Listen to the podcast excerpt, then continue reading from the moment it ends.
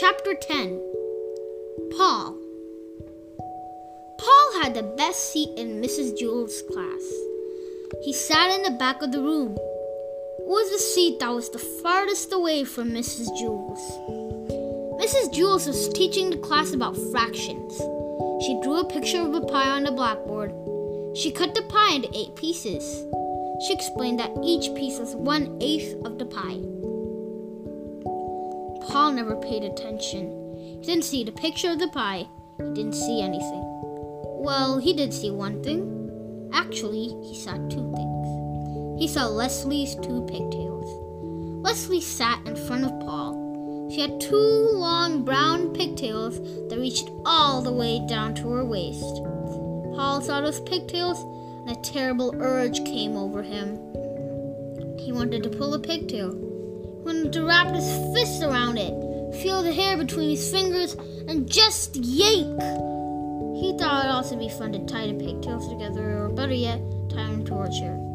But most of all, he just wanted to pull one. Slowly, he reached for the one on the right. No, what am I doing? He thought. I'll only get in trouble. Paul had it made. He sat in the back of the room. He paid no t- attention to anyone, and nobody paid any attention to him. But if he pulled a pigtail? It would be all over. Plus, we would tell on him and become the center of attention. He sighed and slowly withdrew his arm. Paul couldn't ignore those pigtails. There they were, dangling right in front of him, just begging to be pulled. He closed his eyes, but he couldn't make the pigtails disappear. He could still smell them and hear them. He could almost taste them. Maybe just a little tug, he thought. No, none. There they hung, easily within his reach. Well, let them just hang there, thought Paul. It would be foolish to pull one, no matter how tempting they were. None of the other children in the class pulled pigtails. Why should he?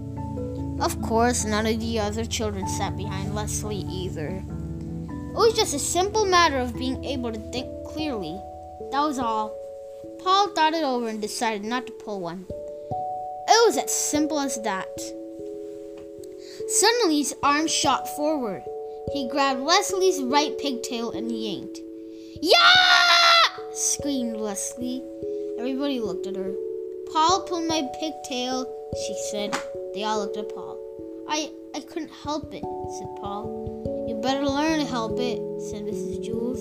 She wrote Paul's name on the blackboard under the word discipline. Tell Leslie you're sorry. I'm sorry, Leslie, said Paul. Humph, said Leslie. Paul felt horrible. Never again would he pull another pigtail. Except there was one problem. He still wasn't satisfied. He had pulled the right one, but that wasn't enough. He wanted to pull the left one too. It was as if he had heard a little voice coming from the pigtail saying, Pull me, Paul, pull me. I can't, Paul answered.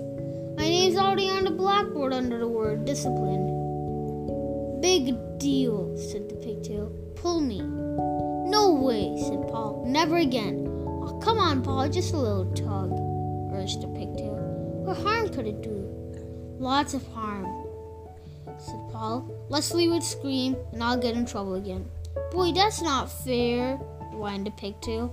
You pulled the right one, now it's my turn. I know, but I can't, said Paul. Sure you can, said the pigtail. Just grab me and yank. No, said Paul. It's not right. Sure it is, Paul, said the pigtail. Pigtails are meant to be pulled. That's what we're here for. Tell that to Leslie, said Paul. Leslie won't mind, said the pigtail. I promise. I bet, said Paul, just like she didn't mind the last time. You just didn't pull hard enough, said the pigtail.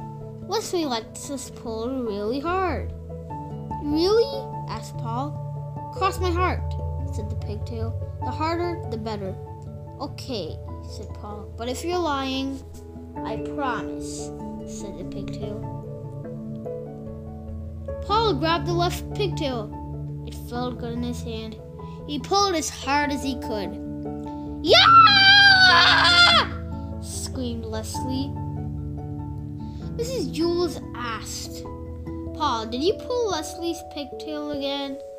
No, said Paul. I pulled the other one. All the children laughed. Are you trying to be funny? asked Mrs. Jewls. No, said Paul.